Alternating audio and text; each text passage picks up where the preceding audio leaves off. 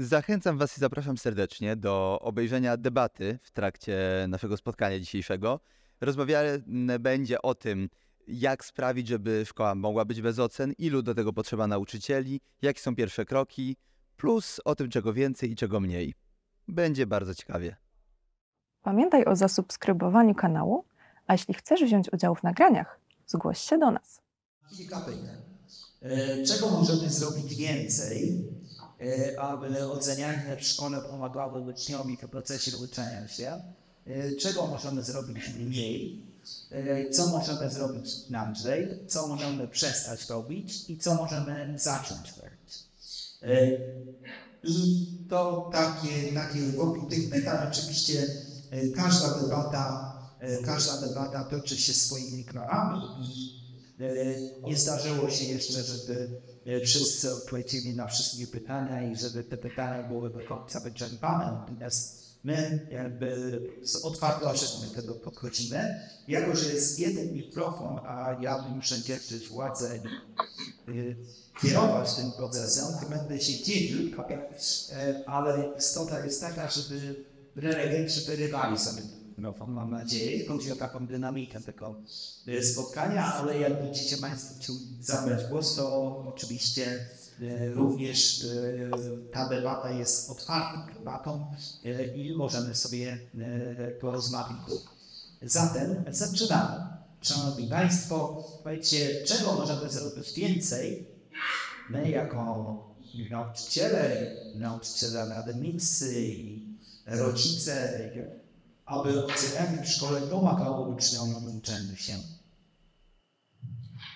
Rozumiem, że mogę zacząć, tak? Trochę ręce, widać, że mogę rozpocząć. E, nie wiem, czy rozpocznę od początku, ale jesteśmy w trakcie dzisiejszego dnia.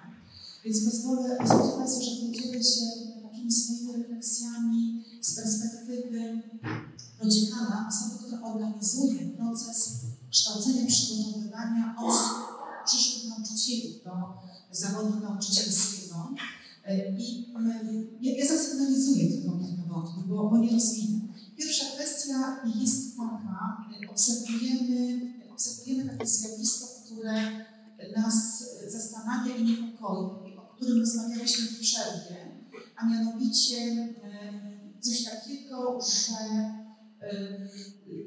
nasi studenci, przyszli nauczyciele nie są przekonani co do tego, e, jaką wiedzę, jaką, jakie kompetencje umiejętności rozwijają w procesie kształcenia. I nawet jeżeli, nawet jeżeli wiedzą, że tak jest, że są takie teorie, że tak powinno być, to w momencie, kiedy e, trafiają, nawet nie na praktykę, ale trafiają już do praktyki edukacyjnej, tak bym to określona, to bardzo łatwo wchodzą w pewną taką rutynę funkcjonowania instytucji. Podporządkowują się pewnym pisanym lub niepisanym zasadom. To jest i dobrze, i źle.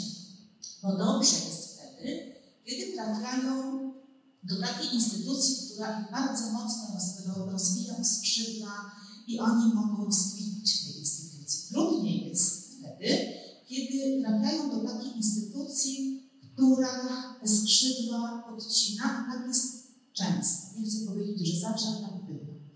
I my często w takich spotkaniach, czy w procesie nawet ewaluacji praktyk spotykamy się z takimi informacjami zwrotnymi, wy nam to opowiadacie teorię, a w praktyce my widzimy coś innego, jak to właściwie jest.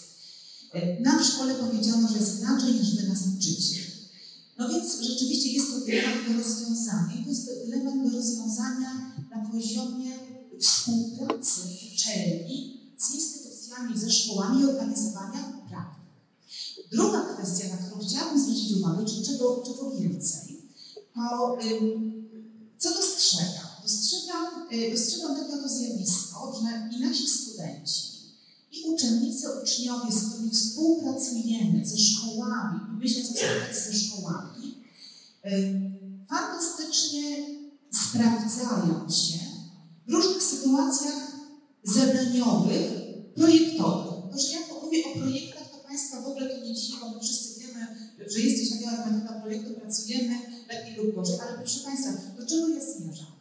do tego, że jeżeli y, my dajemy i studentom, i uczniom, i razem im taką możliwość wspólnego działania, tworzymy im przestrzeń wspólnego działania, gdzie oni mogą razem wspólnie coś wypracować, albo oddzielnie, albo tylko studenci, albo tylko uczniowie, albo razem, to nagle my stawiamy ich w takich sytuacjach, y, które już nie są teoretyczne, a gdzie muszą y, tę wiedzę spożytkować w praktyce, gdzie często muszą sięgnąć po informacje, gdzie często muszą, cały czas mi się tutaj coś y, uruchamia, gdzie często muszą y, sięgnąć po informacje, zweryfikować te informacje, gdzie często muszą się porozumieć co do tego, co chcą zrobić, gdzie często muszą wydyskutować, wynegocjować, czasami się wspierać, gdzie często muszą w przestrzeni długofalowej, czasami krótszej, realizować wspólne zadania i mierzyć się i z materią, na której działają, ale ze sobą i ze sobą nawzajem, gdzie muszą wypracować jakieś rozwiązania, czy wypracowują jakieś rozwiązania, często inne niż to, które zamierzali na początku. Dochodzimy do zupełnie innych sytuacji odkryć. I to jest sytuacja taka, gdzie my byśmy, gdybyśmy chcieli zmierzyć efekty uczenia się, w uczelni mierzymy efekty uczenia, wiedzą, umiejętności, kompetencje, to one najbardziej pozwalają mi dostrzec zmiany. Czyli ja mam i wiedzę, i umiejętności, i kompetencje. Ja jakby przenoszę to trochę na doświadczenia, doświadczenia uczelniane, ale to samo widzę w sytuacjach, kiedy współorganizujemy różnego typu inicjatywy ze szkołami, z uczennicami, uczniami. Tak? Kiedy, kiedy y, y, coś wspólnie wymyślamy, wchodzimy w różne role, jesteśmy odpowiedzialni, bo wydaje mi się, że tym elementem, który warto podkreślić, jest współodpowiedzialność i odpowiedzialność, nie odpowiedzialność nauczyciela za proces kształcenia, nie odpowiedzialność nauczyciela za proces oceniania i oceny, tylko współodpowiedzialność i odpowiedzialność za moje kształcenie, za współpracę, współdziałanie i efekty tego działania wspólnie. Słuchajcie, Pani dziekan opisała proces uczenia się. Po prostu, taki, który powinien się dziać w każdej szkole, na, każdej lekcji, tak byśmy sobie życzyli, czyli więcej po prostu tego procesu uczenia, gdzie uczniowie w ramach projektów chociażby dochodzą do wiedzy we współpracy. To... Każda sytuacja, każda sytuacja edukacyjna jest taką sytuacją. Tak? Każda sytuacja jest taką sytuacją, gdzie y, możemy przesunąć, powiedziałabym, punkt ciężkości z odpowiedzialności nauczyciela na odpowiedzialność ucznia, y, gdzie możemy, y, tutaj była mowa o, o szkole norweskiej spokojnej, My byśmy sobie życzyli tego spokoju. Ja mam wrażenie, że e, nasz system edukacji, nawet nie system, to jak my funkcjonujemy w tym systemie, e, nacechowany jest pośpiechem, powiedziałabym pośpiechem często bezrozumnym, bezrefleksyjnym. My pędzimy, ale sami nie wiemy po co.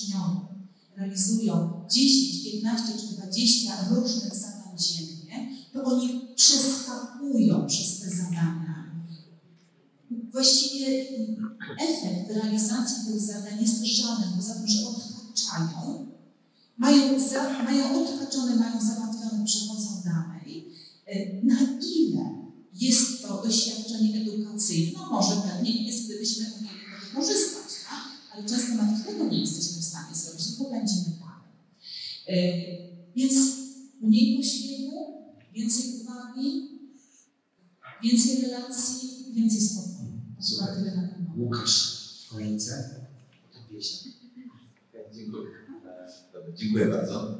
E, Bardzo dziękuję za zaproszenie. E, Super, że to spotkanie się odbywa. To jest ważne. E, Jestem Sokowski, e, tak jak mnie wiedział Jarek. Prowadzę szkoły podstawowe i teraz jeszcze w na Wigo. E, Tutaj było te nasze szkoły budujemy w oparciu o Finlandii, animację, więc generalnie no, mniej więcej jest ten sam, ten sam rodzaj. I tam bardzo silne jest to hasło less is more, czyli mniej znaczy więcej i to w praktyce działa. Cztery takie krótkie komentarze i może do nich gdzieś tam wracali. E, Po pierwsze, e, będzie nas słusznie zauważyła, że e, dzieciaki mają za dużo, mają, pod każdym względem. My też mamy za dużo jako nauczyciele. Co ciekawe, nie musimy mieć. Bo jest kilka rzeczy, których czasami sobie zdajemy sprawę, e, że można robić. Polskie prawo oświatowe na bardzo wiele rzeczy pozwala. Nie wiem, czy wiecie, już było dzisiaj o tym mówione, ale do powtórzenia. Ile ocen w ciągu roku trzeba zgodnie z prawem wystawić? Nie? Jedną, na koniec roku. Polskie prawo nie wymaga dzwonków w szkole. Polskie prawo nie wymaga zadań domowych. Nie ma obowiązku. No w szkole nie ma zadań domowych w ogóle. I się uczą. E, nawet chętnie. E, są badania, które wskazują jednoznacznie, że zadania domowe do trzeciej klasy są kontrefektywne, to znaczy obniżają skuteczność edukacyjną. E, między czwartą a ósmą są neutralne, czyli tylko nie szkodzą. Gdzieś na poziomie liceum, jak tylko to skonstruowane, mogą przynosić wartość dodaną edukacyjną. E, nie ma obowiązku sprawdzianów. Tak? Nie ma. Nigdzie nie jest w prawie światowym. I wielu innych rzeczy też. E, jest, to jest pierwsza rzecz. Druga rzecz. Co my właściwie próbujemy wytworzyć pracując z uczniami? Oni powinni zdobyć jakąś wiedzę, tak? To jest jak jedno, ale, nie tylko. E, te wszystkie kompetencje, tak, czyli e, postawy, umiejętności, e, ale oprócz tego jeszcze wnoszą pewne przekonania na temat świata, pewną siłę wewnętrzną, psychiczną. E, ja zawsze moim nauczycielom mówię jako kryterium sukcesu, że dzieci po szkole mają być naumiane i szczęśliwe. Jeżeli będą tylko naumiane, to mają tylko wiedzę, ale będą nieszczęśliwe i sfrustrowane, to źle.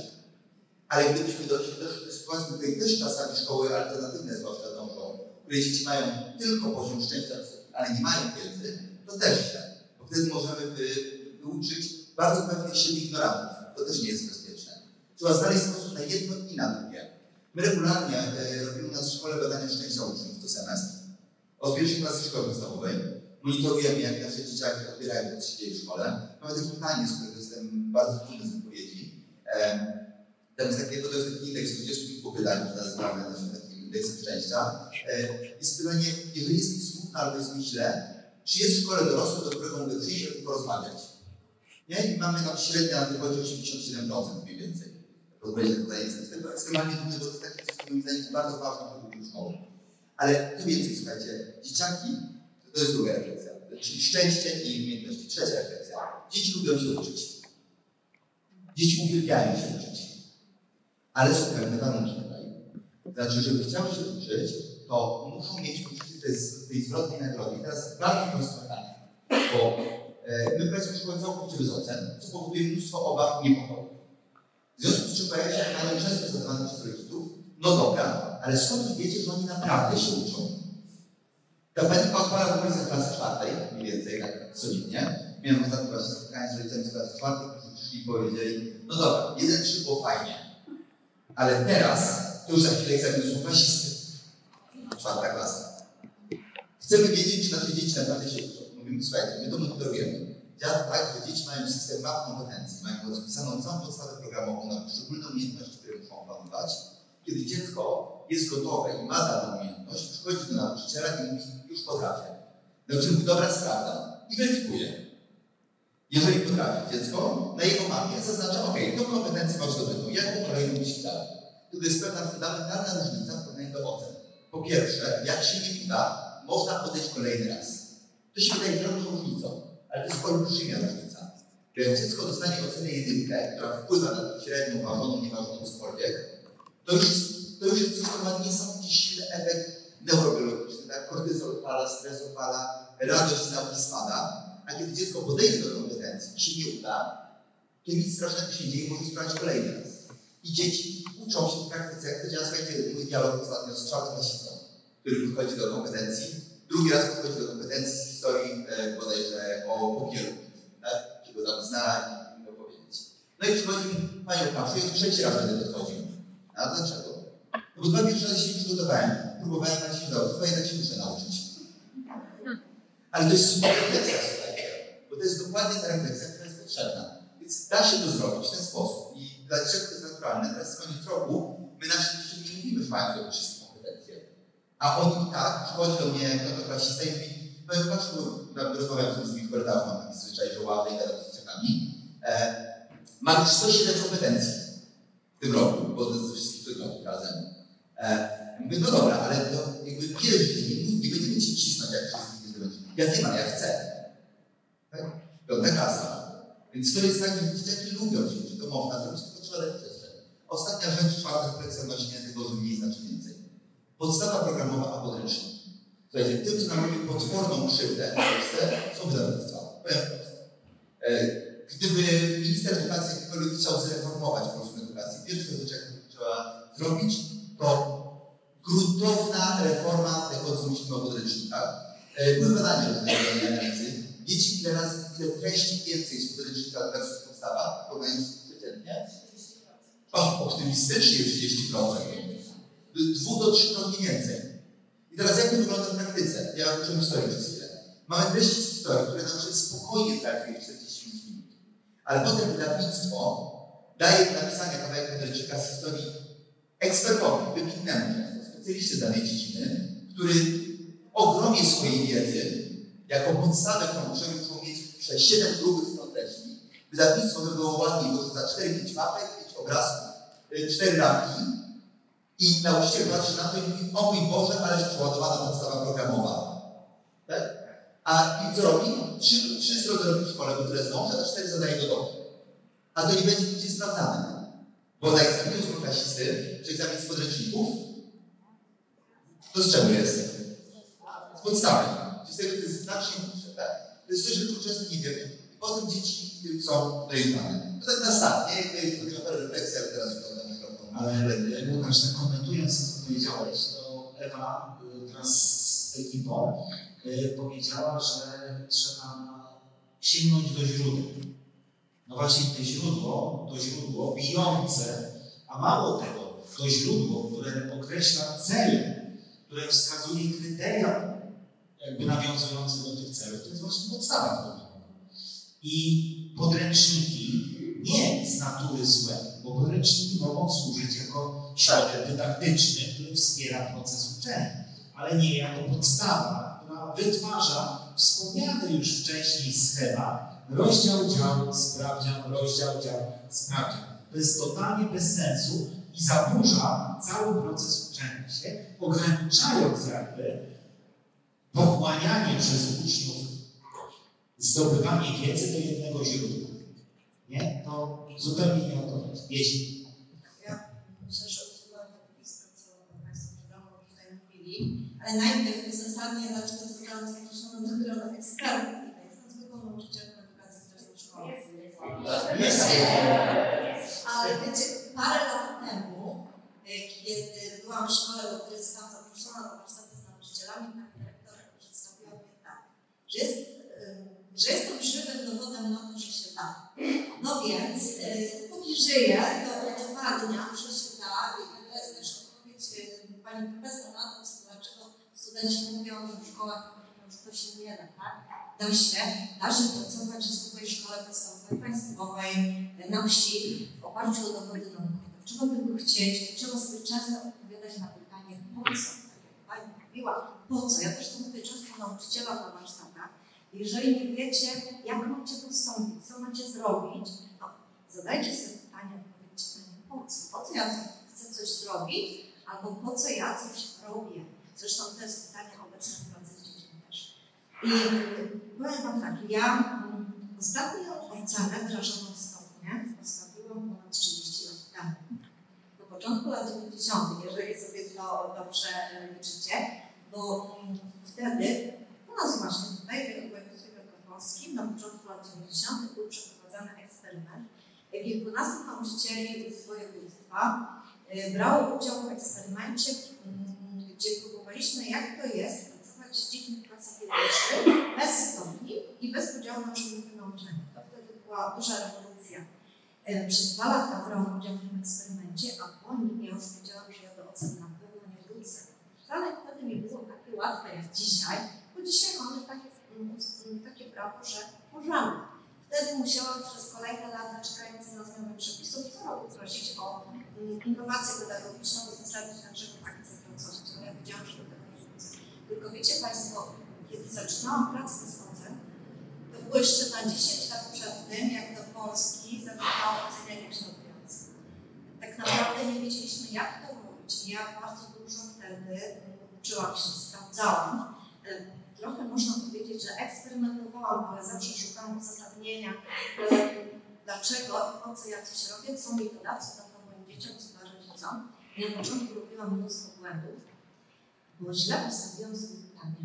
Bo to pytanie brzmiało, co zamiast ocen? Ja to pytanie widziałam dzisiaj, ja, ja nie wiem jak to jest, że się spotykamy na debacie, to ja zawsze się w czymś nie zgadzam. Nie zgadzam się z pytaniem, co zamiast ocen. Wiecie Państwo, jak ja tak e, o tym myślałam w ten sposób, to ja próbowałam oceny czymś zastąpić. I na przykład jeden z takich y, zastępników oceny miała być, miały być sprawności słuchowe. Byłam e, instruktorką harcerską i i chciałam to doświadczenie wykorzystać. Kiedy zaczęłam tak pracować z uczniami, to bardzo szybko przekonałam się, że mam z powrotem to, od czego chciałam uciec, czyli motywacja, że ja chcę coś zdobyć. Chodziło o to, żeby dzieci korzystały z własnej motywacji, którą mają, którą przychodzą do szkoły. Wszystkie, wszystkie pierwszaki chcą się uczyć, są bardzo ciekawe szkoły. Wiecie Państwo, bardzo często mówimy, tak poszukujemy tego złotego, tego świętego grała edukacji. Szukamy takiej metody, która pozwoli wszystkim dzieciom e, osiągać sukces edukacyjny. Ja myślę, że my powinniśmy zrozumieć, że tym świętym grałem, którego my szukamy, jest po prostu ciekawość dziecięca. Ja uważam, że ciekawość dziecięca to jest to, co my powinniśmy w, w szkole chronić, dbać o to wszelkimi sposobami, a oceny na pewno w tym nie pomogą. I wiecie Państwo, jeżeli ja już uświadomiłam sobie, że to pytanie, co zamiast ocen, to jest złe pytanie, zmieniłam to swoje pytanie, na które codziennie odpowiadałam bez stopni, czyli jak, to to bardzo dużo zmieniło. Dlatego, po pierwsze, trzeba było zmienić em, metody pracy, sposoby pracy, wszystko, co się wiąże z organizowaniem sytuacji edukacyjnych dzieciom. Bo jeżeli nie mam tego, nie mam stopni, dzieci nie pracują na, na stopnie, e, jeżeli ciekawość nas prowadzi, no to ja muszę tak organizować sytuacje edukacyjne, że ta ciekawość będzie. No te, te, te sytuacje muszą wywoływać tą naturalną ciekawość u dzieci, że one chcą y, się uczyć, chcą poznawać, eksperymentować i działać, muszą czuć się. I przede wszystkim z, zaczęłam pracować stopniowo, zaczęłam rezygnować najpierw z ćwiczeń, potem z podręczników, kiedy już się czułam na bezpiecznie, że mogę pracować bez żadnych e, takich dodatkowych wspomagaczy. Napisałam własny program i po prostu zaczęłam realizować podstawę programową metodą projektu, przechodząc dziećmi z projektu na projekt. I to, co ważne w mojej pracy, chyba co najważniejsze, to to, żeby dzieci stawały się stopniowo świadome swojego procesu edukacyjnego. A jest to możliwe dzięki temu, że ja zapraszam dzieci do współtworzenia tej sytuacji. Że ja nie przychodzę do dzieci z gotowymi celami, kryteriami sukcesu, tylko ja to robię wspólnie z dziećmi krok po kroku. I jeżeli od pierwszej klasy dzieci, z dziećmi się to robi, jeszcze mi Państwo, dzieci kończące trzecią klasę, kiedy ja wypuszczam dalej świat, one potrafią samodzielnie się uczyć. Nawet jeżeli nauczyciele w starszych klasach nie podają celu, albo nie ustalają z nimi wspólnie kryteriów sukcesu, czyli e, nie odpowiadają na pytanie, po, co, po czym ja poznam, że już osiągam cel. Po czym ja poznam, że już się czegoś nauczyłem. A Z dziećmi robimy to na bieżąco. To one potrafią to same. Wiecie Państwo, same potrafią dziewięcioletnie dzieci sobie to określić. Ważne jest, żeby myśleć o tych sytuacjach edukacyjnych w ten sposób, że jestem tam razem z dziećmi, pamiętam o rodzicach, traktuję moją klasę jak drużynę, czyli drużynę, w której jesteśmy razem. Ja, rodzice i dzieci oczywiście jako najważniejszy tutaj podmiot, którym się e, opiekujemy, którym się zajmujemy. I to, co pomaga w takim organizowaniu sytuacji edukacyjnej, żeby dzieci były świadome tego, jak się uczą, w jaki sposób, w jaki sposób dążą do celu, to jest przede wszystkim plan darkowski i, i filary planu darkowskiego, w oparciu o które pracowałam, czyli samodzielność, odpowiedzialność, współpraca i refleksja. Refleksja to bardzo ważna rzecz, tworzyć sytuację, żeby dzieci zatrzymywało się do chwilę refleksji nad własnym procesem. Refleksja mnie jako nauczyciela, bo przecież ja cały czas jestem w interakcji z dziećmi i cały czas dopasowuję swoje działania do tego, co dzieci potrzebują, i to jest, i z drugiej strony pomaga mi e, ocenianie kształtujące praca z tymi pięcioma strategiami oceniania kształtującego. I również zmiana sposobu patrzenia na diagnozę nauczycielską. Diagnoza, czyli nie sprawdziany, nie testy, nie kartkówki, których nie robiłam od bardzo, bardzo wielu lat, bo znowu odpowiadam sobie na pytanie, po co? Co mi te sprawdziany? No, czasami nauczycielom są po to, żeby wystawić stopień, żeby było w dzienniku, prawda? Bo tam te rubryczki mają być zapełnione. Nie jest mi to potrzebne. Ja diagnozuję, jak dzieci pracują po to, żeby dopasować to, moją ofertę do ich potrzeb. I teraz znowu bardzo dużo zmieniło w moim nauczycielskim myśleniu, to, że ja nie sprawdzam w trakcie diagnozy, w ogóle stosuję diagnozę w procesie, bez przerywania procesu uczenia się dzieci. Nie sprawdzam, czego moje dzieci nie potrafią, ani nawet co potrafią, tylko stawiam dzieciom wyzwania pod hasłem sprawdź, co potrafisz. Oddaję to dzieciom. Bo wiecie, sprawdź, co potrafisz, oznacza, że ja mogę nie potrafić. Tak? Mogę nie potrafić za pierwszym razem, nie potrafić za drugim, ale staram się rozwiązać to, czasami nauczyciel musi żeby następnym razem mógł potrafić. A ja sobie w tym czasie obserwuję, jak dziecko podchodzi do zadania, czy ma trudności, czy nie ma, czy współpracuje z innymi w trakcie pracy. To wszystko jest dla mnie ważne jako nauczyciela. Wiecie Państwo, na wszystkie pytania, ja bym mogła bardzo, bardzo długo opowiadać ze swoich doświadczeń, zabrać się do głosu, ale wierzcie mi, chciałabym, żeby wybrzmiało to, że od samego początku szkoły dziecko może być świadome autorem swojego procesu uczenia się. To się da. Pewnie, że się da. Że się nie zgadzam. Nie, my się generalnie zgadzamy, bo jeżeli sformułować pytanie, co zamiast stopni, to właśnie taka organizacja procesu, żeby te stopnie były niepotrzebne. I o to właśnie chodzi. Taka organizacja procesu, że samemu nauczycielowi przyjdzie do głowy to, że ten stopień jest niepotrzebny.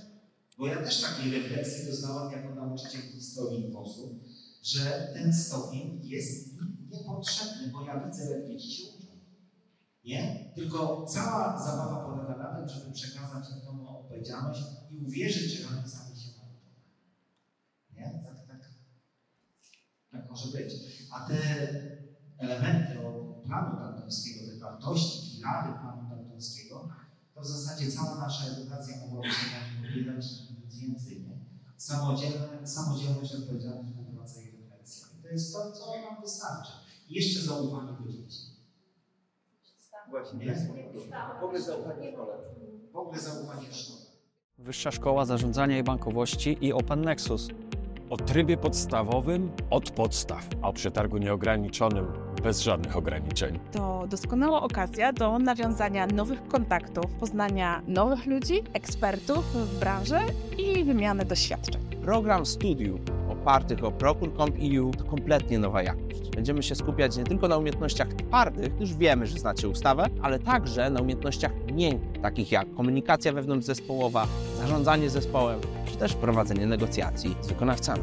Będziemy przedzierać się przez nieodkryte mgły podpisów elektronicznych, będziemy docierać do prawdy, będziemy odzierać wszelkie ksadesy, padesy i inne wymyślne stwory po to, żeby dociec do prawdy, po to, żeby zbadać podpis, po to, żeby być pewnym tego, co robimy, jak robimy i jakie decyzje podejmujemy. Interakcja z wykładowcami to to, co studenci cenią sobie najbardziej. Dlatego tak ważny dla nas jest bezpośredni kontakt z Wami, studentami. Gwarantujemy największą dawkę wiedzy praktycznej, bezpośrednio od praktyków zamawiających.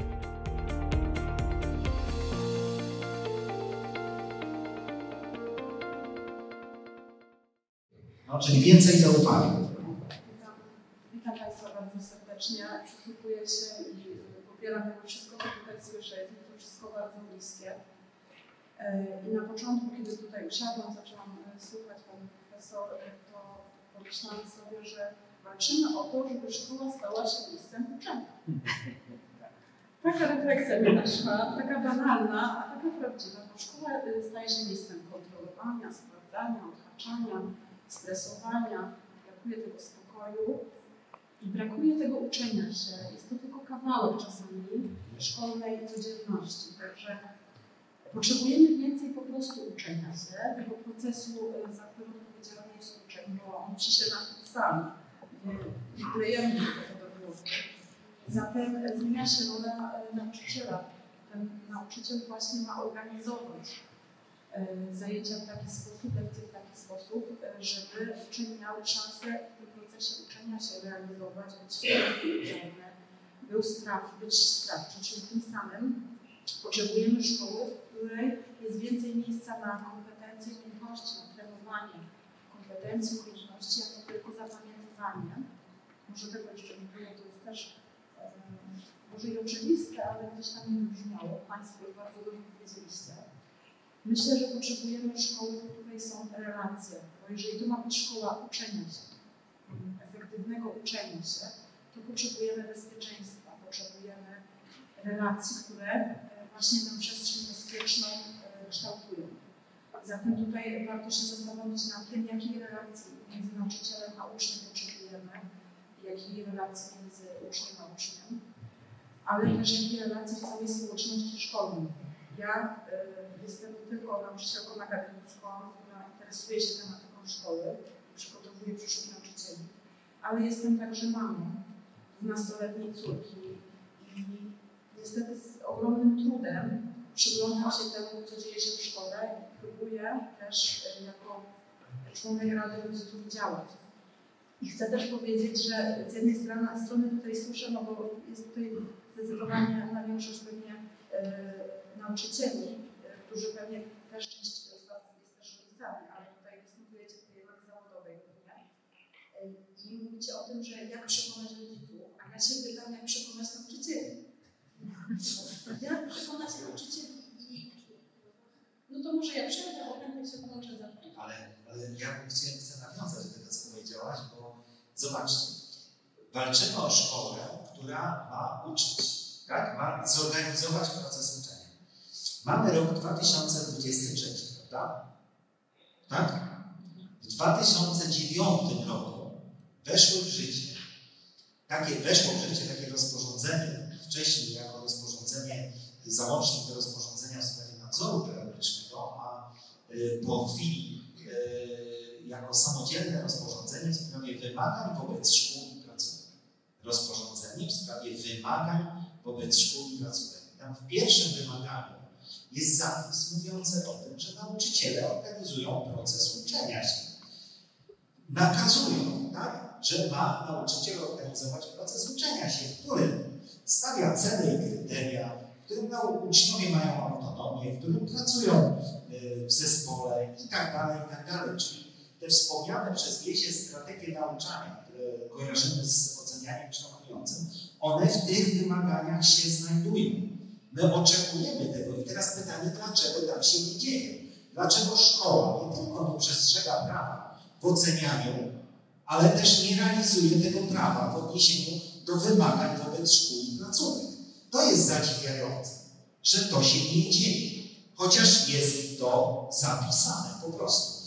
Nigdzie nie jest zapisane, że mają w klasie być rzędy ławek trzy i nauczyciel że dominującą rolą nauczyciela jest wykład i że mamy pracować z podręcznikami, sprawdzając wiedzę. To jest zupełnie nie tak. Nie? Jeszcze tylko jedno zdanie kontynuujące. Dzisiaj nawet czytałam w ustawie, że jest napisane, że nauczyciel ma aranżować przestrzeń na uczenie się. Brakuje jeszcze partnerstwa i porozumienia nie tylko partnerstwa edukacyjnego a uczniem, ale dwa, partnerstwa między nauczycielem i rodzicem. Mi tego brakuje jako, rodzic, jako z perspektywy rodzica, który chciałby wspierać pewne zmiany i budować wspólnotę. Także jak to zrobić, z której strony ja może na tego jeszcze przekażę mikrofon? Dzień dobry, nazywam się Anna Weronika jestem przede wszystkim od niedawna jestem też doradcą, doradczynią metodyczną, więc myślę, że będę takim głosem świeżym z jednej strony, a z drugiej strony już takim bardzo doświadczonym. I tutaj oczywiście nie będę się powtarzać, bo właściwie za chwilę miałam poczucie, że nie będę miała o czym mówić tyle, tyle spraw zostało poruszonych, ale odnosząc się do kwestii właśnie relacji, takiego myślę najważniejszej kwestii na początku, czyli budowania dobrej atmosfery, uczenia się. I teraz mamy tutaj te trzy aspekty, czyli mamy nauczycieli, mamy uczniów i mamy rodziców, ale ja dodam jeszcze dyrekcję. A nad dyrekcją jeszcze inne kwestie, co do których różnie to bywa. I wydaje mi się, że niestety nastały takie czasy kontroli. Kontroli. Ten nadzór się źle kojarzy. I wydaje mi się, że brakuje po prostu czegoś, co jest kluczowe w szkole, czyli zaufania. Zaufania do siebie samego. Jeżeli ma się jednym słowem, bo kiedy nie ma dzisiaj tutaj niestety przedstawiciela kuratorium, chociaż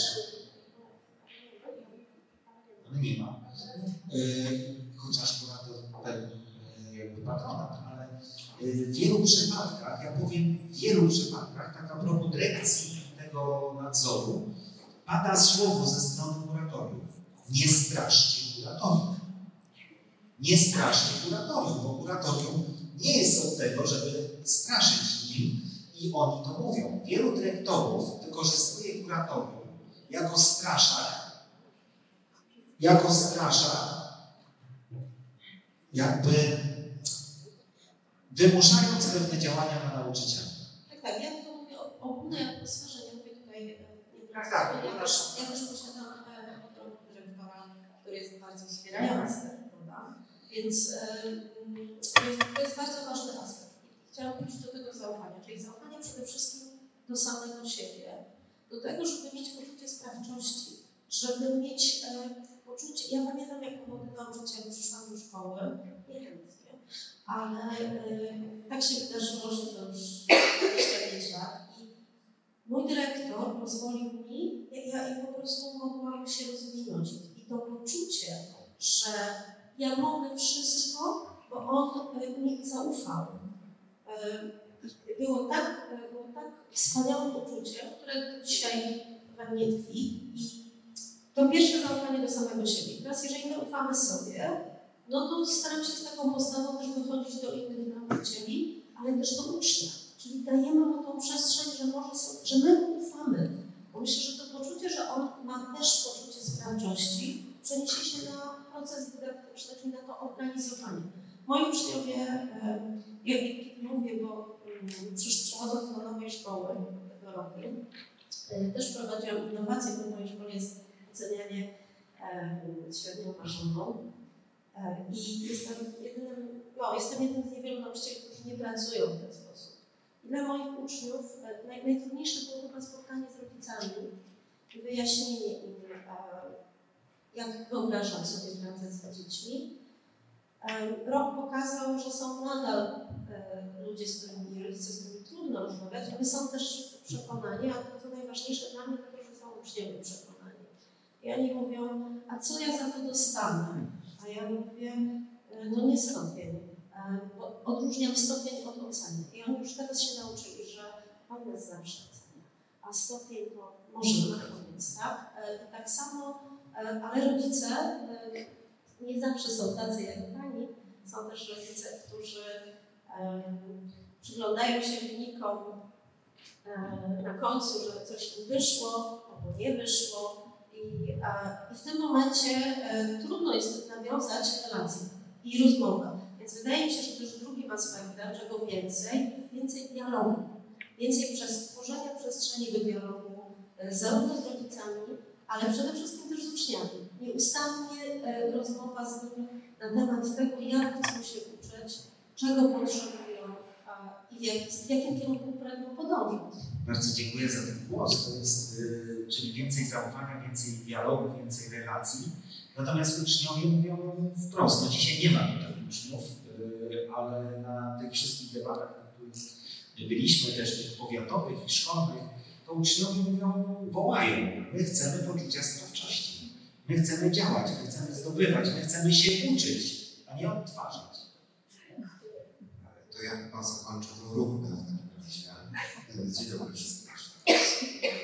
Bardzo się to znaczy powiem tak, jako ostatni to myślę sobie już wszystko powiedzieli Państwo, nie? więc ja tylko mogę teraz próbować wyglądać dostojnie w pani profesor, mapie się ten i tak dalej. Ale myślę sobie, jako osoba, która ostatnio bardzo często pracuje z nauczycielami, że nie będę mówił o tym, czego jest potrzeba mniej, bo tu wszyscy wiemy doskonale. Ale więcej, ale patrząc tylko na e, koleżanki i kolegów nauczycieli, ja bym powiedział że odwagi do wprowadzenia pewnych rzeczy i tych zmian. Wszystko to, o czym mówią tutaj e, i dziewczyny, i wszystko to, co zostało powiedziane, czasami w zetknięciu z systemową szkołą jest bardzo trudne. Po prostu. I e, czasem nie ma wspierającego dyrektora, czasem różne bardzo rzeczy się dzieją, ale jednak nauczyciele mają poczucie, ja bardzo głęboko wierzę w polskiego nauczyciela, bardzo głęboko wierzę w jego zmiany i to, że e, te zmiany zaczną się od nauczycieli, bo nauczyciele dostrzegają, że to nie może tak być, że pewne rzeczy muszą się e, znajdować inaczej i wyglądać inaczej. Ja bym więcej to chciał spotkać z takimi nauczycielami, mogę sobie powiedzieć jak, jak Wiesia, jak Magda, żeby nauczyciele zobaczyli, że się po prostu da. Żeby to nie było jakoś tak z księżyca pewne rzeczy, które się mówi. Żeby być może nie słuchali takich debat jak teraz, tylko posłuchali konkretnych rozwiązań nauczycieli, które robią fantastyczne rzeczy. Myśleli sobie, dobra, wezmę troszeczkę z tego, wezmę troszeczkę z tego i jeszcze przełożę to na moje, na moje realia i na moje, i na moje warunki. Dać możliwość nauczycielom przede wszystkim e, takie poczucie, że e, naprawdę to zaufanie e, tym uczniom jest bardzo istotne. Ja e, miałem zawsze wspierającego szefa, który wspierał w bardzo różny sposób. Tak mi się na koniec przypomina, jak kiedy bardzo młody nauczyciel 28 lat temu, słuchajcie, nie umiejąc niczego, bo ja na drugim roku studiów zacząłem, zacząłem uczyć, poszedłem jeden, jeden raz do mojego dyrektora i powiedziałem, że coś tam się dzieje z klasą i tak dalej. A on spojrzał na mnie i powiedział, jeżeli ordynator zatrudnia młodego chirurga, czy on się go pyta, czy umie operować? A ja wiecie, no taki byłem, no, przepraszam, takie dziecko na studiach, nie? Tak spojrzałem na niego i mówię sobie pewnie, że no to rzeczy. A ja tu przychodzę, ja tu przychodzę swoim problemem, nie ja, młody nauczyciel, co to do mnie, widzi pan to nie pytam. Więc ja pana też nie pytam, jak pan sobie teraz ma poradzić. I ktoś kiedyś mi powiedział, ja mógł ci tak coś, no, to była najlepsza rzecz, jaką ja mogłem. Bo nabrałem takiej odwagi do działania, do poszukiwania, do rozwiązywania problemów, że ja mojemu szefowi jestem wdzięczny przez te 28 lat każdego dnia, że powiedział mi wtedy to zdanie. Młodego ordynator nie pyta młodego chirurga, czy umie operować, tylko daje mu możliwość poszukiwania. Wierzę w to, że polski nauczyciel potrafi znaleźć bardzo dużo rozwiązań, tylko musi mieć dużo odwagi, a jednocześnie dobre okoliczności, które będą w tym y, pomagały. Nie zgadzam się. Musi być debata, dlaczego nic nie będzie. Znaczy, nie zgadzam, tylko z jednym kawałkiem. Ale, ale jest jeszcze debata. Znaczy, to jest tak. Yy, myślę, że dla Ciebie to mogło być super cenne. Ale myślę też, że jednak dużego nauczyciela, jak pracuję na co dzień e, z nauczycielami, bo trochę odpowiadając na pytanie, nie wydaje mi się, tutaj u podstaw, jak zrobić tak w szkole wobec bo takich kilka praktycznych perspektyw, bo e, tak, będą nauczyciele, których coś takiego wzmocni do nas skrzydeł. Natomiast będą też tacy, którzy będą chcieli im pomóc rozwiązać konkretne, praktyczne problemy. Teraz e, tak, jak, e, jak myślę, co trzeba było zrobić, tak jak jesteście tutaj i być może ktoś z Was zastanawia się, jak zrobić w mojej szkole, żeby było trochę bardziej ocen, może ktoś już jest daleko na tej drodze i pójść dalej, co widzę? Ja, przez wiele lat próbowałem zmieniać system publicznej edukacji. Miałem taki pomysł, że może coś tam radę zmienić. I to było w latach e, 2000, tak 12-2016. Jeździłem cały kraj, e, to były tysiące kilometrów, setki szkoleń pedagogicznych. I potem odbijałem się zwykle od jednej rzeczy. Bo po takich spotkaniach, szkoleniach, konferencjach wchodzili nauczyciele, często fajni bardzo, zaangażowani, pierwszy raz usłyszeli o takich rzeczach. Mówili, Łukasz, ale no, nie da się. Tak? To nie da się. Dlaczego? No bo kuratorium, bo dyrektor, parę innych rzeczy. I doszedłem do wniosku, że to trochę tak jednak jest, że jak jest nauczyciel, który ma ogromną determinację, ogromną moc walki, to będzie w stanie na tej łódce wiosłować nawet pod prąd w dobrą stronę. Ale szczerze, uważam, że nie mamy prawa oczekiwać od wszystkich, będą w stanie tak wsparcie, bo niektórzy dadzą radę, ale nie wszyscy też mamy różne silne strony. Będą nauczyciele, którzy mają fantastyczny kontakt z dziećmi, genialnie budują z nimi relacje, ale nie będą mieli postawić się dyrektorowi w takiej sytuacji. To nie świadczy o tym, że są polskimi nauczycielami, tylko ludzi jest mocna strona. W związku z czym e, ja w 2017 podjąłem decyzję o założeniu szkoły, e, bo stwierdziłem, że nie chciałbym, żeby nauczyciele musieli głosować do prądu, postanowiłem zbudować taką rzekę, która płynie w właściwą stronę. Żeby on mógł po prostu płynąć łatwiej i wiosłować z skrótem właściwą. E, I teraz co widzę, co działa? Jakie są rzeczy, które działają? Jeżeli jesteście w szkole, w której jest dobry dyrektor, bo dyrektor to jest w ogóle podstawa, tak? Szkoła dyrektorem stoi. Tak, absolutnie. Jeżeli jest dyrektor, który myśli we właściwy sposób, ja, ja prowadzę w trzy szkoły podstawowe we Wrocławiu, w Poznaniu w Warszawie. Każda ma dyrektora mocnego, mądrego, silnego, który potrafi to prowadzić. Zresztą dyrektorka naszej poznańskiej szkoły, Ania jest dzisiaj tutaj z nami. Jak ktoś chce porozmawiać z Anią o praktyce, o tym, jak to wygląda, to bardzo zachęcam. E, natomiast e, generalnie, jeżeli jest dyrektor, który chce wspierać, to to jest ogromna część roboty już. Po prostu. E, bo tak jak mówiliśmy wcześniej, nie musi być ocen, ale to musi być uregulowane w statucie. Jeżeli dyrektor postawi się okoniem, trudno będzie to zmienić. Da się, ale to jest straszna walka wtedy. Więc jak dyrektor będzie właściwą stronę, to już ułatwia. Jeżeli tego dyrektora takiego, bo to jest tak, są trzy szczeble. Jest dyrektor, który mówi entuzjastyczne tak, jest dyrektor, który mówi twarde nie, jest dyrektor, który mówi, a wszystko mi jedno. Jak jest wszystko mi jedno, to jeszcze jest materiał do pracy. Tak? Bo wtedy można z takim dyrektorem mówić, to skoro ci wszystko jedno, to zróbmy tak.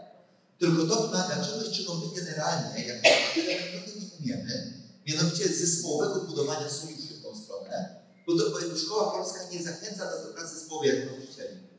To jest coś, co dla mnie jest takim strasznym trudnym kawałkiem. My generalnie, jak otworzyliśmy naszą jedną, drugą, trzecią szkołę, to wyszliśmy z założenia, że nauczyciele muszą mieć na przykład przestrzeń do bycia zespołem. Dlatego każdy ma swoje biurko, swoje miejsce do pracy, komputer szkoły i tak dalej, żeby mogli siedzieć razem i dyskutować ze sobą. I wspólnie ustalać różne rzeczy. I faktycznie, jak jest zespół nauczycieli, zespół ma bardzo dużą siłę. E, I teraz, kiedyś robiłem, kiedyś byłem taki program, e, może ktoś z Was kojarzy o nazwie Odyseja Umysłu. E, I w jego ramach odkryliśmy pewną ciekawą prawidłowość, właściwie tutaj mówili, to powiem o tym sprawdzaliśmy, od czego zależy, czy utrzyma się taki innowacyjny program jak Odyseja w danej szkole. I okazało się, że kluczowa jest liczba zaangażowanych nauczycieli. To znaczy, jeżeli nauczycieli było dwóch, a nie jeden zaangażowany w program, szansa, że do roku zostaną w programie szkoły wzrastała prawie czterokrotnie. Jeżeli było trzech, wzrastała ponad dziesięciokrotnie. Ale jeżeli było czterech więcej, to już nie robiło różnicy. Z jakiegoś powodu ta trójka była takim kluczowym kawałkiem. E, słuchajcie, trójki rewolucyjne, tak, dawnych czasów, ale nie bez powodu. Mechanika zresztą jest bardzo prosta i oczywista. To znaczy, jak jest jeden nauczyciel, ze wszystkich badań psychologicznych wiemy, że dużo łatwiej się podlega wtedy kontrolową presji grupowej. Jak jest dwóch, to jest ktoś, do kogo można przyjść i powiedzieć, kurde, nie rozumieją mnie, pomóż, bo mam dojść. I można z nim rozmawiać. Jak jest trzech, to jest amortyzacja na wypadek, gdy któryś wypadł. tak? Bo zachoruje, bo coś się dzieje, bo, bo się zmęczy. Więc ta trójka to jest taka magiczna liczba, więc jeżeli chcecie zrobić zmianę i nie macie dyrektora już po swojej stronie, to budujcie rewolucyjną trójkę. A jeżeli macie dyrektora, to i tak ją budujcie, bo będzie łatwiej, bo dyrektor może być trójcą. I to pomaga. Więc to jest jakby taki punkt startowy, bo to jest dużo technikali, jak to robić. Jeszcze tylko ostatnia rzecz odnośnie panik zaufania. Jeżeli my chcemy, żeby uczniowie uczyli się bez ocen, to my musimy zaufać. Ale uczniowie to są takie sprytne małe homo sapiens, które obserwują robią duże homo sapiens. Jeżeli oni widzą, że my sobie ufamy, że między nami są fajne relacje, że my ze sobą rozmawiamy uczciwie, miło, z uśmiechem, to oni będą robić podobnie. Bo wiecie, dzieci Każdy rodzic to wie, robią nie to, co im powiemy, żeby robiły, tylko to, co widzą, że my robimy. Tak?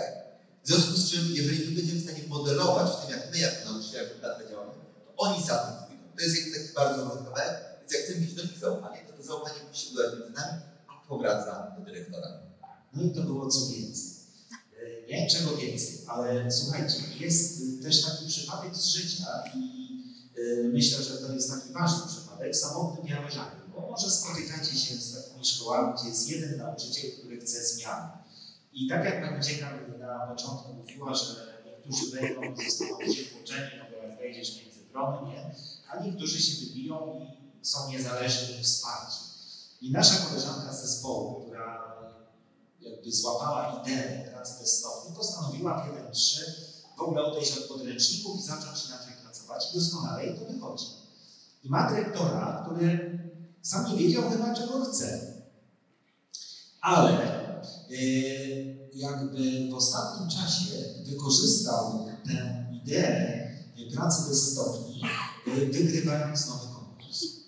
I myślę, że to właśnie już jest ten drugi do pary, który pomoże tę szkołę zreformować. I to jest właśnie ważne, ale szkoła dyrektorem stoi, ten wspierający dyrektor. Ja też miałem takiego dyrektora, który nie przeszkadzał, a wręcz przeciwnie.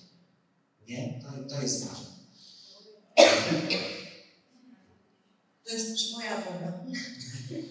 No właśnie, bo często mam takie pytania, jak mi się stało do tyle lat, przetrwałam, czy w ogóle sama w szkole i tak dalej. Wiecie Państwo, na początku byłam sama, 30 parę lat temu, ale działałam metodą skała. To jest metoda, to jest kolejna cecha potrzebna. Cierpliwość.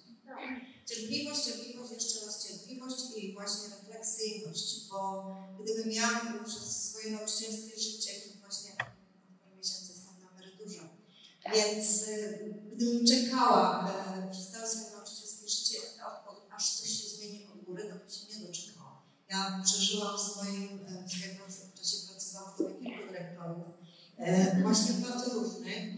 Jednego takiego, którego musiałam sposobem zawsze przekonać, że to, co ja jest jego pomysł, ale to wymagało tak kreatywności, wymagało kreatywności i też no, zabierało energię potrzebnie.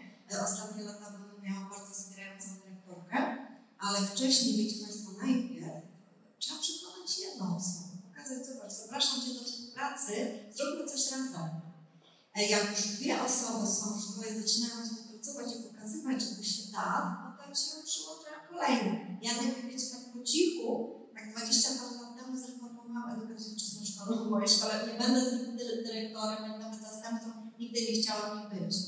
Ale potem te nasze doświadczenia zaczęły się przekładać na całą szkołę.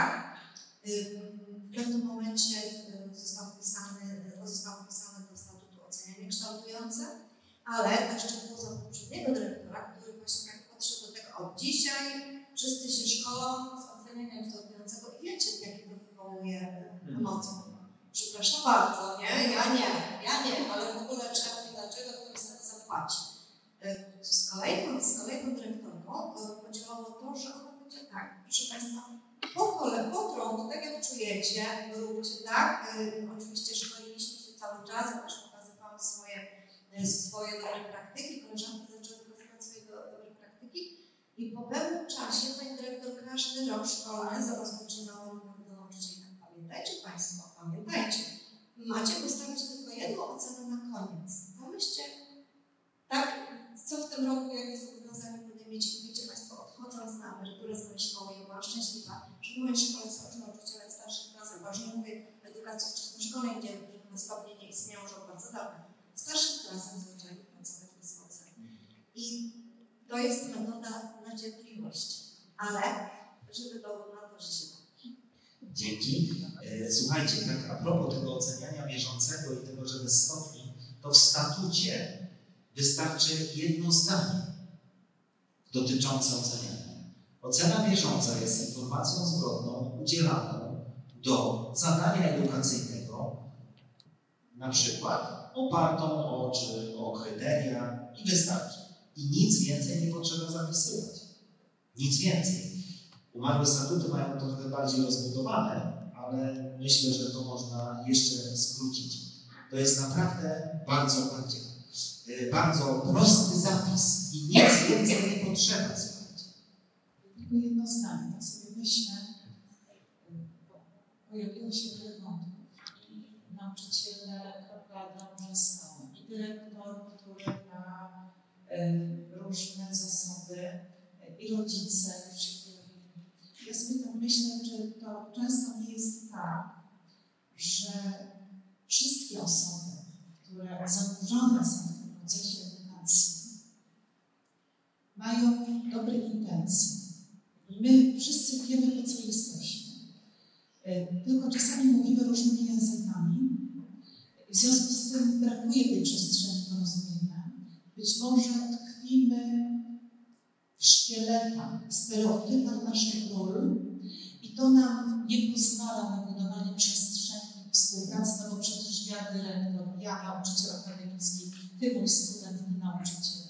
Gdybyśmy tak pozwolili sobie na to, żeby uwolnić się z tych gorsetów, w które wchodzimy przecież na pamięć często, to może byłoby nam łatwiej y, skupić się na tym, co dla nas wszystkich jest najważniejsze. Bo y, proszę mnie wybaczyć, ale ja naprawdę trudno jest uwierzyć w to, że jeżeli ktoś pracuje 10, 20, 30 czy 40 lat y, w szkole z dziećmi, z młodzieżą, on tego nie chce robić. Jeżeli ktoś tego nie chce robić, to ja wiem, jakie są losy naszych absolwentek i absolwentów, którzy po, nawet, nawet w czasie studiów rezygnują, mówią, ja skończę studia, ale ja do zawodu już nie bo to nie jest to, co ja chcę robić. Przekonałam się, przekonałam się dobrze, że ja tego nie chcę i temu służą praktyki.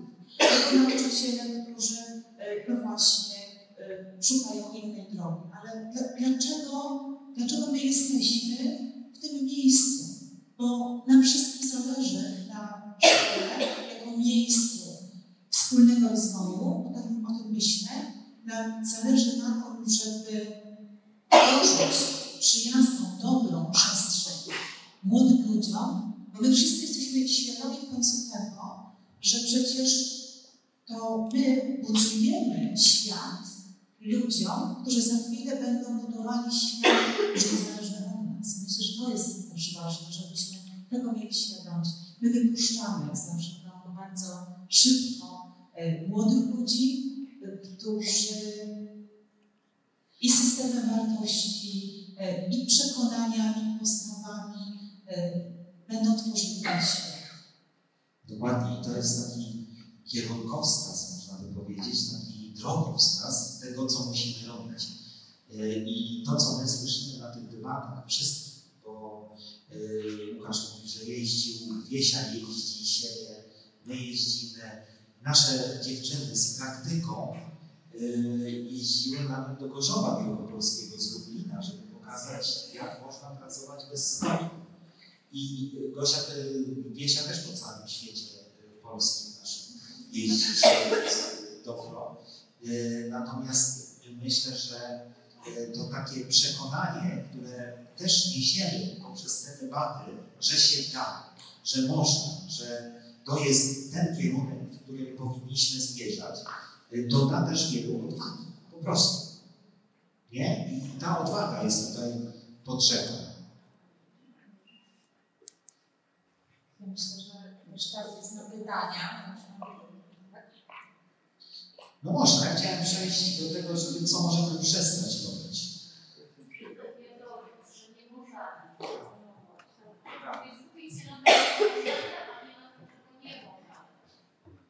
Aha. Czyli co możemy, co możemy przestać robić? Przestać biadować, tak? Narzekać. Co jeszcze możemy? Już jest tylko.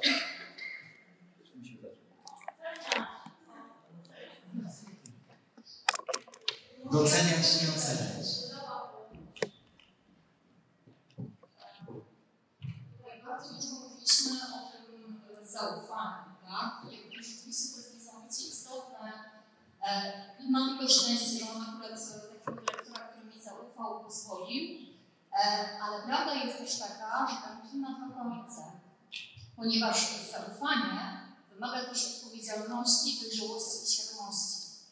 E, Prawda jest taka, że Nie boję się tego powiedzieć, że są nauczyciele, którzy boją się tej odpowiedzialności, boją się tego zaufania i nie potrafią się e, poruszać bez tych jasnych, wytyczonych jakby ścieżek, no bo taka jest prawda. Wolą mieć pewne rzeczy narzucone, chociażby dlatego, że wtedy można zrzucić też odpowiedzialność. Tu dyrektor mi tak kazał.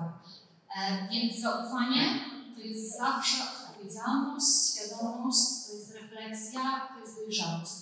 E, no ten kij po prostu ma końce. Tak też warto o tym mówić, że nie każdy jednak w tej drodze się odnajdzie. Potrzeba takiej wewnętrznej gotowości też tej drugiej strony. Ale też trzeba mieć wiarę w siebie, nie? Wiarę w siebie i poczucie własnej wartości. Zobaczcie, dzisiaj wspomnieliśmy to o różnych badaniach. Badania Hatiego wskazują, że właśnie to poczucie sprawczości i to poczucie tego, że ja dam radę, y, tutaj mają ogromne znaczenie dla procesu uczenia. Y, I należy pamiętać, że nasi nauczyciele też są y, tymi, którzy skończyli nasze szkoły. Niekoniecznie to poczucie mają. Właśnie chciałam o tym powiedzieć, że nazwałeś dzisiaj, że dzieci mają rolę odtwarzaczy. Myślę, że w taką pułapkę też wpadają nauczyciele, którzy są ofiarami systemu, z którego, w którym się uczyli, tak? Czyli którzy liderzy są też takimi odtwarzaczami tradycyjnych ról e, szkoły, która nie ma już prawa bytu, a jest wszechobecna. Czyli szkoły, w której uczymy do uwiera uczenia powtórzyć, zapamiętać, odtworzyć. I myślę, że właśnie to jest też jedna, jedną z tych pułapek naszego systemu jest wytykanie błędów, nie kształtowanie poczucia wartości, tylko e, wykazywanie, w czym jesteś słaby. I to jest właśnie też słabością tego, że ta zmiana jest taka powolna, że mamy nauczycieli, którzy wyrośli w systemie, który nie był wspierający i nie wspierał ich potencjału, nie wspierał ich możliwości i nie wspierał właśnie tej odwagi, bez której w obliczu tak wielu murów, które mamy, bo mogą być to rodzice, bo może być to dyrektor, e, czy, inne, e, czy inne jeszcze powody, naprawdę jest trudno. Jest trudno. Słuchajcie, mamy, mamy 10 minut, tak? Tak, 10 minut. To może y, byśmy skupili się na pozytywach. Co możemy zacząć robić, z czym wyjdziemy jakby od jutra do naszych placówek, do naszych nauczycieli, do naszych znajomych, gdziekolwiek, co możemy zacząć robić, żeby to, co się dzieje w szkole, sprzyjało uczeniu się uczniów. Ja mówię tak, zawód nauczyciela to jest najbardziej autonomiczny zawód w świata. Chodzę właśnie do klasy, zamykam drzwi, jestem sterem, przeglażam. E, to, co piszę, dziennik, to jest zupełnie inna sprawa. To, co zrobię, to jest zupełnie inna sprawa. To, co jest najważniejsze, to, o czym mówicie wszyscy, to są relacje. Jeśli nauczymy dzieci, że w relacjach, w życzliwości, w zaufaniu i szacunku, jeśli pokażemy rodzicom, że my jesteśmy specjalistami. Ja czasami mówię do rodziców, jak oni mówią, tak bez ocen się nie da, bez pracy się nie da, bo oni widzą. Ja mówię, proszę Państwa, ja jestem nauczycielem. Ja wiem, co robię. Ja znam się na tym, co robię. Jeśli Państwo dajecie dziecko do szpitala, czy mówicie lekarzowi, jak ma go leczyć. Więc zaufajcie mi i tyle. Więc na życzliwości i zaufaniu i na tym, że e, zawsze powtarzam, szkoła to jest trójnóg. Rodzic, uczeń, nauczyciel. Jeśli będziemy ze sobą współpracować, jeśli tak jak powiedziała Pani Profesor, będziemy sobie ufać, ale też będziemy wiedzieli, że każdy z nas jest tak samo ważny w tym procesie, to będzie dobrze. Da się. Ja mam taką krótką receptę.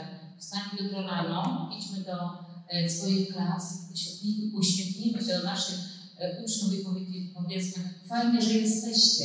Rozpoczynamy dzisiaj fantastyczną przygodę i niech to będzie ten pierwszy krok. Ja mam na sobie żyrafę, którą jest e, e, symbolem porozumienia bez przemocy. To jest pewna dla moich uczniów w ramach prezentu oczywiście. E, I to jest żyrafa, która towarzyszy nam w podróży od pierwszej klasy. Opieramy się na empatii, na zrozumieniu, na szacunku. Więc wystarczy spojrzeć na ucznia, na uczennicę, tak jak na małego człowieka. Mówię małego dlatego, że jest ta edukacja wczesnoszkolna, ale jak na człowieka. Nie jak jakiś produkt, który e, ma, ma być ukształtowany, tylko jak na człowieka. Jeżeli spojrzymy człowiek człowiekowi, naprawdę to zmienia perspektywę. Ja bym jedną Taka, taka refleksja mi od razu przychodzi. Um, jak mój uczeń czasami, moi uczniowie czasami mi zadają pytanie, Pani, ale jak ja mam to zrobić? Ja wtedy mówię, nie wiem, przecież to jest Twoje zadanie. Powiedz mi, jak Ty to zrobisz. I e, to upewnianie się, ta niepewność, myślę, że jest oczywiście potrzebne, żeby dawać poczucie bezpieczeństwa, jednocześnie oddawać im e, prawo do tego, żeby sami sobie odpowiadali na pytania, które zadają. I chcą uzyskać odpowiedzi. I tutaj jeszcze do tego jedno nawiązanie, że nauczyciele, że nauczyciele są w takich właśnie jakichś korsetach. E, No ta strefa jest, strefa komfortu, trudno im wyjść, bo jest pewien lęk przed e, stratą autorytetu. Autorytety postrzegane są jako e, ja rządzę, ja wiem, e, a ty musisz mnie słuchać. Ale tu, tu bardzo, bardzo ważne zdanie. Ja je powiążę z zdaniem, które jakby pojawiło się e, też w czasie prezentacji dobrych praktyk. E, Ty mówisz, żeby obserwować i wspierać, nie? Tutaj pojawiła się dydaktyka kawy i herbaty. Ja się absolutnie nie zgadzam z tym, co Żywińska mówi, bo to ważenie Żywińskiej słowa, bo ten czas kawy i herbaty to jest czas, kiedy ja jako nauczyciel obserwuję to, co robią uczniowie. To jest ta strategia widocznego uczenia się, a nie czas na kawę i herbatę. Tylko właśnie ta strategia widocznego uczenia się, kiedy ja widzę, co uczeń robi i potrafię zdiagnozować, na jakim jest poziomie, udzielając mu albo wsparcia, albo tej informacji bieżącej, która pozwoli mu zapełnić tą lukę informacyjną, pozwalającą wejść na piętro wyżej. I to właśnie decyduje o tym procesie uczenia. To jest ten moment. Czyli więcej obserwowania uczniów. Nasza koleżanka z Gorzowa, fizyczka, powiedziała, że zmieniła aktywność kończyn po takich szkoleniach z procesu, że zamiast pisać po tablicy i kazać, żeby uczniowie przepisywali do zeszytu, zaczęła aktywizować nogi, chodząc po klasie. I to właśnie spowodowało, że wzrosły a uczniowie się. Czyli zmienić aktywność kończyn.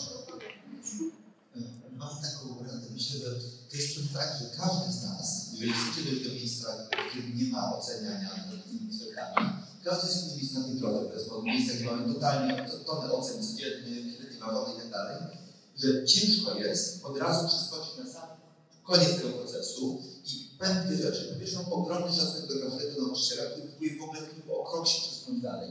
Bo nawet te drobne zmiany robią. Jeżeli jest na, sytuacja taka, macie sytuację, że macie te oceny, musicie robić te sprawdziany, musicie wpisywać jest ciężko, to zacznijmy od bardzo drobnych kroków. Jak już robicie ten sprawdzian, to zamiast trzech pytań dajcie pięć i zadajcie jeszcze trzy do wyboru. Drobne różnice, tak? Zamiast, y, to, to oni odkryją niewiarygodną przestrzeń wolności, której dotąd nie było.